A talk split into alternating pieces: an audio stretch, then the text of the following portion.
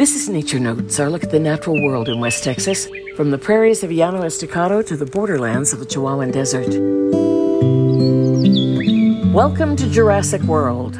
Thanks to Hollywood, the Jurassic period, with its dinosaurs and other charismatic reptiles, holds a special place in the popular imagination. But the Jurassic in Texas has long been a blank.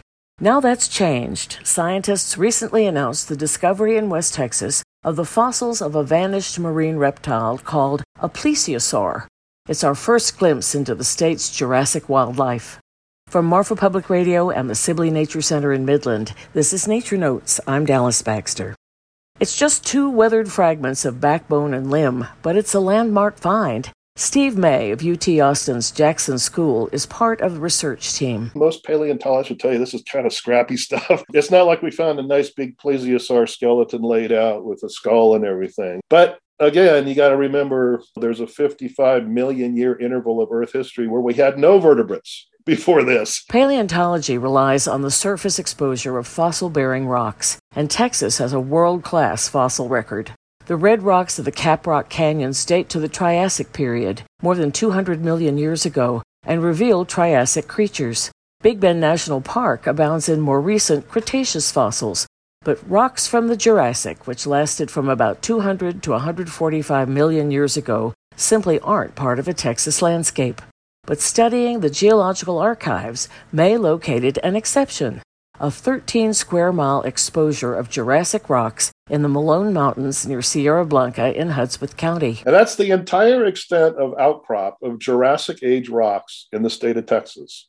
You know, in the subsurface, there's a lot of Jurassic. But in terms of outcrop, which is how you find fossil vertebrates, there's not much. The team traveled to the isolated mountains in 2015 and 2016. They prospected on state land. But private landowners also granted access, and it was on one such property, the Jackson Family Ranch, that they found the plesiosaur bones. This short necked plesiosaur had a football shaped body, flippers, a long tail, and an alligator like head. It likely preyed on fish. How big was it? You know, probably on the order of 15 to 20 feet long. Not huge, but you'd know it if it was chasing you in that Jurassic shallow marine setting. that shallow ocean was the Chihuahua Trough, a narrow band of sea comparable to the Gulf of California, which joined the Pacific and sometimes the Gulf of Mexico. Siltstones, sandstones, and limestone were laid down here between 155 and 145 million years ago. The exposure of these rocks, the Malone Formation, is thanks to the tectonic activity that has shaped our region's mountainous landscapes. The Malone Formation was driven up by the same compressive forces that raised the Rockies. The team found other Jurassic fossils, including ammonites, squid like creatures with coiled shells. They found pine cones and other plant material carried into the sea by rivers.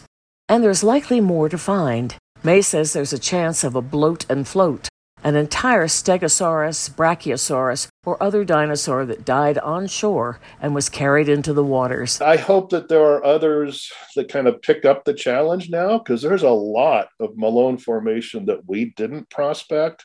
I hope some young, younger folks, younger paleontologists with better knees than mine, want to get out there and continue the work. For now, the West Texas mountains have opened a new vista into the state's deep past. This episode was written by Andrew Stewart. I'm Dallas Baxter. Thanks for listening.